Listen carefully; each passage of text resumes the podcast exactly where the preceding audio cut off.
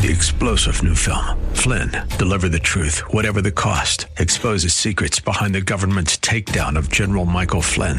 Flynn knew what the intel world had been up to. He ordered the first audit of the use of contractors. This set off alarm bells. He told the truth. He was the most dangerous person for Donald Trump to hire. They had to get rid of Flynn. Flynn, Deliver the Truth, Whatever the Cost. Available now. Watch it today. Go to Salem Now dot com. Salem Now dot com. Pastor Keith Crosby of Hillside Church. And that the best of intentions are no substitute for what is right and good and moral according to the Word of God. And that there is a right way and a wrong way and a right belief and a wrong belief. And for the young people, it's to decide who they serve sometimes. You know, we live in this postmodern age. You're going to serve God or the culture. You can't serve two masters. That's what the Bible says. You'll love one or you'll hate the other. You'll serve one or you'll be unfaithful to the other. I can see the promised land, though there's pain within the plan. There is victory in the end. Your love is my battle cry, the answer for all my life. Every giant will fall, the mountains will move, every chain of the past you've broken into. All the fear of the lies, we're singing the truth that nothing is impossible with you.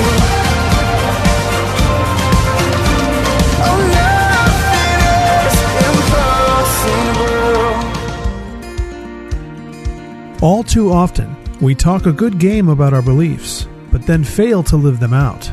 And in doing so, we often miss opportunities to make a difference in the lives of others. Well, hello and welcome to Grace to Live with Pastor Keith Crosby, Senior Pastor of Hillside Church in San Jose, California.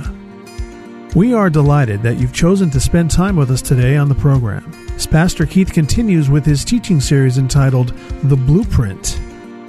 On today's broadcast, we'll be hearing part six of our Blueprint series. So if you have your Bibles, please turn with us today to the book of James, chapter two. Now here's Pastor Keith with today's study. Christian living requires spiritual warfare.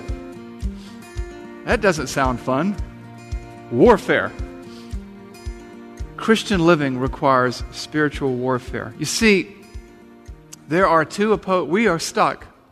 We are on the ground in the battlefield, and there are two opposing armies, Satan and God. There is no neutrality. You can't make a peace treaty with Satan. You can't say, look, I'm, I'm you know, I'm, I'm just going to step back here and let you two sort this thing out. No, you can't do that. That's why it says in our blueprint, in our statement of faith, with God's word, the Spirit's power, and fervent prayer in Christ's name, we are to combat spiritual forces of evil. Because we are required to engage in spiritual warfare. We don't have a choice. You don't have to go looking for trouble as a believer. As a follower of Jesus Christ who loves God and his neighbor, you don't have to look for trouble. Trouble will find you because we are out of step with the culture. In every major so-called moral issue, or it really is culture out of step with God, I think that's probably the problem. But the bottom line is you're a reminder of it. And in the, in the great spiritual warfare passage in Ephesians six, we read this in Ephesians six, ten through uh, thirteen. I'm, I'm not going to read the whole passage, but I'm just going to touch on some key ideas here. Finally, be strong in the Lord and in the strength of his might. Put on the whole armor of God that you may be able to stand against the schemes of the devil.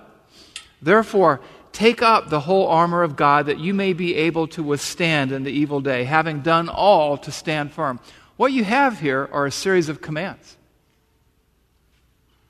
Be strong, put on, take up, stand firm, so that you may be able to stand.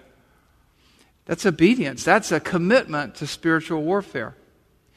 because the warfare is inevitable. It's coming to a theater of operations near you. You have no choice. Satan takes no prisoners. There is no neutrality, and we can't help but fight if we follow Christ. And in the words of Yoda, fight you must. Okay?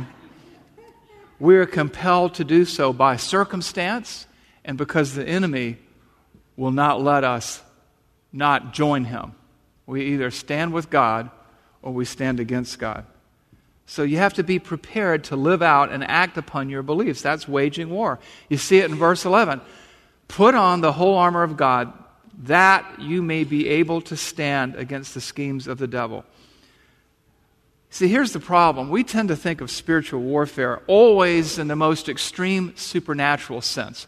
We talked about this last week with our discussion of the Holy Spirit. Human beings are people of extremes, and you have one extreme over here and one extreme over there, but where we want to be is in the biblical center. We want to be centered and balanced on the Word of God. And as you look at this, put on the whole armor of God, and it talks about the belt, you know, the, the helmet of salvation, the belt of truth, the breastplate of righteousness, the sandals of the preparation of the gospel, the shield of faith.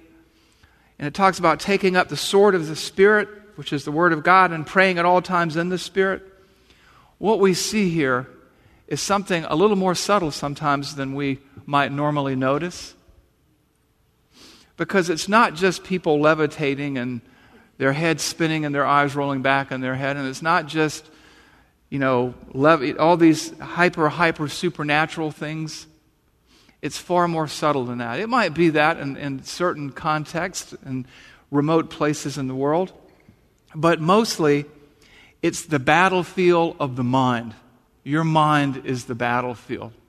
And way too often, we, and particularly our younger uh, family members, our younger people find themselves evangelized and proselytized by the culture.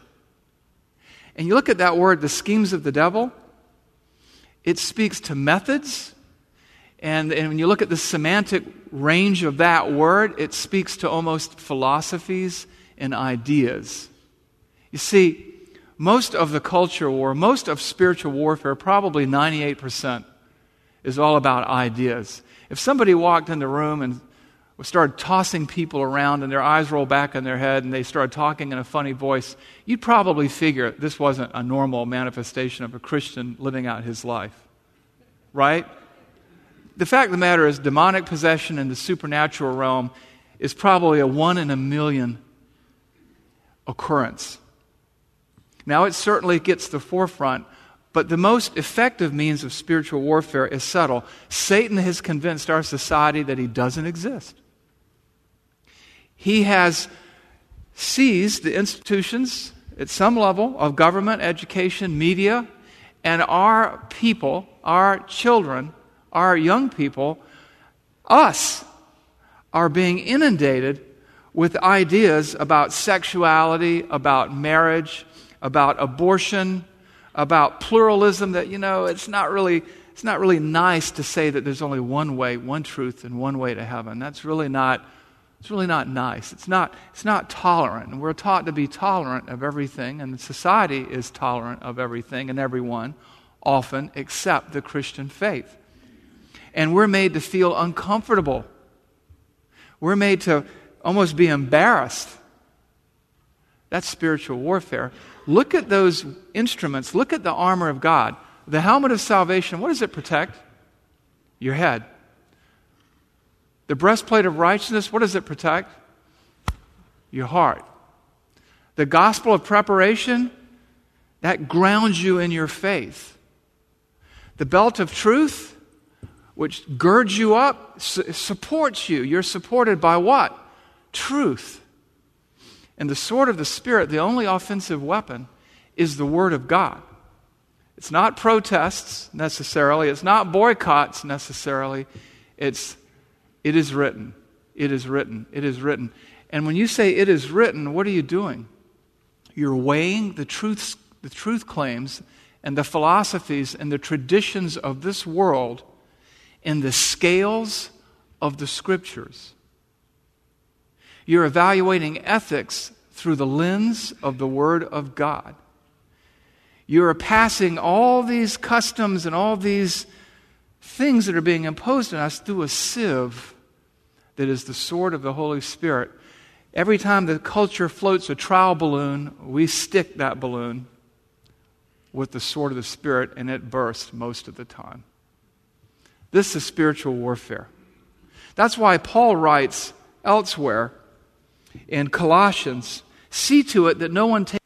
Now, you see how this, these passages fit neatly into our worship service and how they fit neatly into our statement of faith. We believe that the Holy Spirit and all that He does glorifies. So when we're told, you know, you know, who are we to judge? Well, we don't judge. Scripture does. And the Scriptures say, you shall not steal means you shall not steal, even if you're poor. Or you shall not call in sick because it's your son or daughter's graduation. I mean, you know, we're not to bear false witness. We're not to steal. We're not to take what belongs to us. And there is no such thing as a situational ethic. It's okay to do this because it works. But ultimately, in matters of uh, spirituality, in matters of everything that we do, Christian living, God's Word is our final authority, and unless there is a distinct prohibition or a distinct command, we have to be careful. But at the same time, we don't want to be so careful, so removed that, well, who am I to hold this standard? Spiritual warfare. You have to be willing to wage war. That means training up our young people to understand that there is such a thing as objective truth and that all opinions aren't created equal. And that the best of intentions are no substitute for what is right and good and moral according to the Word of God. And that there is a right way and a wrong way and a right belief and a wrong belief. And for the young people, it's to decide who they serve sometimes. You know, we live in this postmodern age. You're going to serve God or the culture. You can't serve two masters. That's what the Bible says. You'll love one or you'll hate the other. You'll serve one or you'll be unfaithful to the other. And so this is it, spiritual warfare. Battlefield mind. You need the coverage of the armor of God. Every area needs to be covered. Your head, your heart, on what you stand, and on your source of authority and wisdom and knowledge, and that must be the Word of God. But mostly, it's the battlefield of the mind. Your mind is the battlefield. It's not a battle that we can win in our own strength. We are aided and abetted and empowered by the Holy Spirit. We are guided by the Word of God. We are kept by the power of Christ manifested in us. And we are secure in God's sovereignty. And that's why in James four, seven through eight, we, are, we read this. Submit yourselves, therefore, to God. Resist the devil, and he will flee. Draw near to God, and He will draw near to you. Cleanse your hands, you sinners, and purify your hearts, you double-minded. You got to serve somebody. There is no neutrality. You either serve God or you serve Satan. And therefore, you have to be willing, ready, willing, and able to engage in spiritual warfare. Don't fall into the cultural trap of being evangelized by the culture when you think you are following Christ. There is no neutrality. There's no neutrality in spiritual warfare. There's no neutrality in a soccer game or in a Sharks game. You're either for the Sharks or the bad guys. Okay? Fighting disease. You either are for the disease or you're for wellness. And in spiritual warfare, you've really got to choose. You're either with God or against Him. There's, you either take the gospel as directed and administer it as prescribed, and live it as described in the Word of God. That's our prescription. Spiritual warfare. You've already been drafted if you're a Christian. You have no option but to fight. The third requirement, requirement number three, is this. And it goes hand in hand with having a visible, not a concealed faith. It goes hand in hand with the requirement of spiritual warfare. And their third requirement is this. A person holds beliefs, but convictions hold the person, and Christian living requires tangible obedience to God's Word. Tangible means observable, sensible, touchable, feelable, smellable, tastable, perceivable obedience to God's word. In obedience to Christ's commission, we are to make disciples of all nations, all people, always bearing witness to the gospel in word and in deed. Where do we see that? We see that in Matthew twenty-eight, eighteen to twenty. Matthew twenty-eight, eighteen to twenty. This is Jesus before his, uh, this is after his resurrection and before his ascension. And he comes to his disciples, and what does he tell them? And Jesus came to them and said to them, "All authority in heaven and on earth has been given to me. Go therefore and make disciples of all nations, baptizing them in the name of the Father and of the Son and of the Holy Spirit, teaching them to observe all that I have commanded you. And behold, I am with you always, even to the end of the age."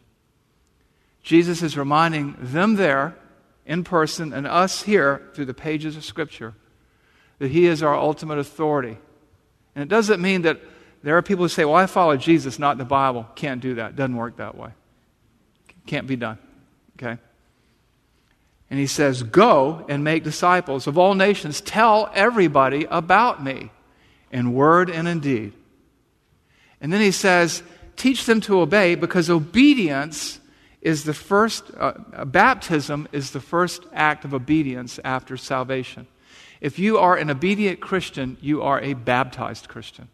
It's not optional. These are all commands here. The Great Commission, the Great Commands.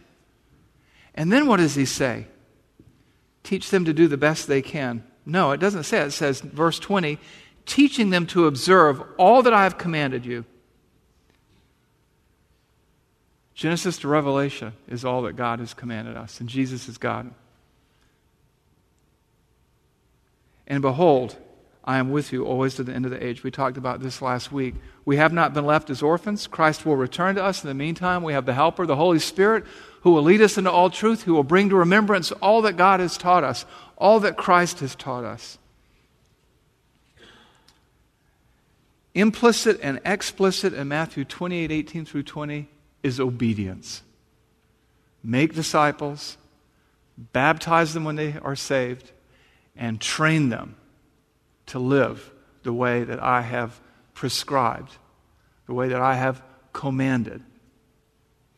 And that's why elsewhere in Luke six forty-six, we read this, six forty-six and forty-seven. "Why do you call me Lord, Lord, and not do what I tell you? Everyone who comes to me and hears my word does them, and I will show you what he is like. He is like a man building a house who dug deep and laid a foundation upon the rock. And when the flood arose and the stream broke against that house and could not shake it because it had been well built. But the one who hears and does not do them, does not obey, is like a man who built a house on the ground without a foundation. When the stream broke against it, immediately it fell, and the ruin of that house was, was great." Obedience. To ignore God, to ignore Christ is foolish. To obey him is wise. And if you call him Lord, if you call him God, if you call him Savior, then you'll do what he's commanded. It's a requirement of being a Christian. It's not legalism. Certainly not cheap grace. Grace is very costly. In fact, in John fourteen, fifteen, Jesus said, "If you love me, if you love me, you'll keep my commandments." Christian living requires real or tangible obedience because your actions and my actions, our actions, speak as loudly as our words. People know that we take Christ seriously if we live for him faithfully, if we live for him obediently, if we live for him by engaging in the culture and spiritual warfare, if we have a tangible, visible faith. We cannot fulfill the Great Commission and be part of the salvation of others if we do not obey. We cannot go and make disciples if we refuse to follow Christ. And if we trust and love and serve God, then we will obey. If you love me, you will keep my commandments. Why do you call me Lord, Lord, and not do what I say?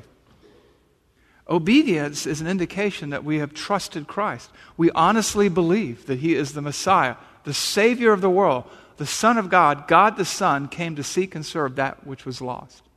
And because we believe that, that belief governs our actions.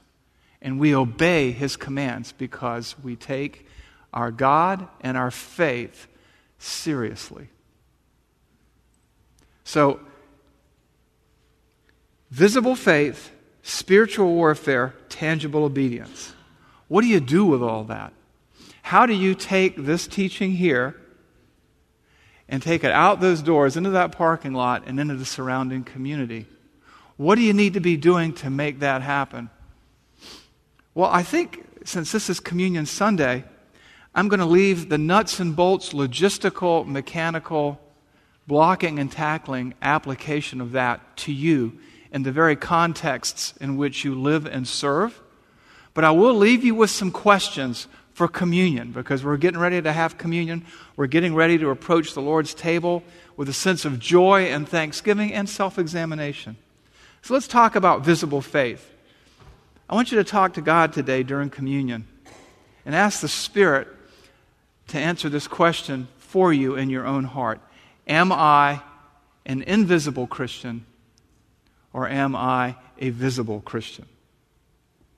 And as far as spiritual warfare, Holy Spirit, reveal to me through your word whether I am a cultural convert. Have I bought in to philosophies and traditions of men rather than into Christ? And third, tangible obedience. Am I characterized, O God, by obeying your word, by following God's word? Because the bottom line is this: you cannot enjoy a relationship with God, a satisfying relationship with God, and reach others for the, for their own good without living out your faith in a real and tangible way. And I think these three requirements need to become your and my three daily commitments each and every day when we get up out of bed and say, God, I want to live for you visibly, I want to fight for you intelligently, and I want to obey you faithfully. With having a visible, not a concealed faith, it goes hand in hand with the requirement of spiritual warfare. And the third requirement is this: a person holds beliefs, but convictions hold the person, and Christian living requires tangible obedience to God's word. Tangible means observable, sensible. Let's pray. Heavenly Father, we thank you that your word is true. Lord, use your word to be, uh, help us to discern the intentions of our hearts and our commitment to you. Lord, we were, we were, we were saved to serve. We were left behind after we embraced Christ so that we could be living testimonies that so let our light shine before this world that they see our good works and bring glory to God who is in heaven. Help us, O God, to understand and embrace Christian living, Lord. To run, Lord, like a bird flies, Lord, to swim like a fish, Lord, to gallop like a horse, uh, Father, to, to live out our purpose, to know that not every day is going to be a perfect day, but every day is going to be an opportunity to get up and get out there and live out our faith with a purpose.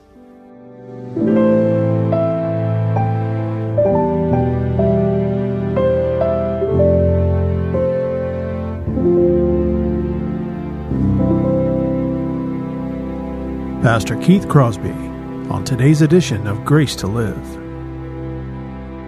We are so blessed that you've chosen to spend time with us today studying God's Word. And if you'd like more information on Pastor Keith or Hillside Church, here's how you can connect with us. Our mailing address is five forty-five Hillsdale Avenue in San Jose, California, nine five one three six. The church office telephone line is area code four oh eight, two six nine, four seven eight two. And you can connect with us on our website, which is grace to live radio dot org. There you can check out archived messages of past sermons and also listen to Pastor Keith's weekly blog. And please remember that the Grace to Live radio program is a listener-supported ministry outreach of Hillside Church if you'd like to partner with us financially.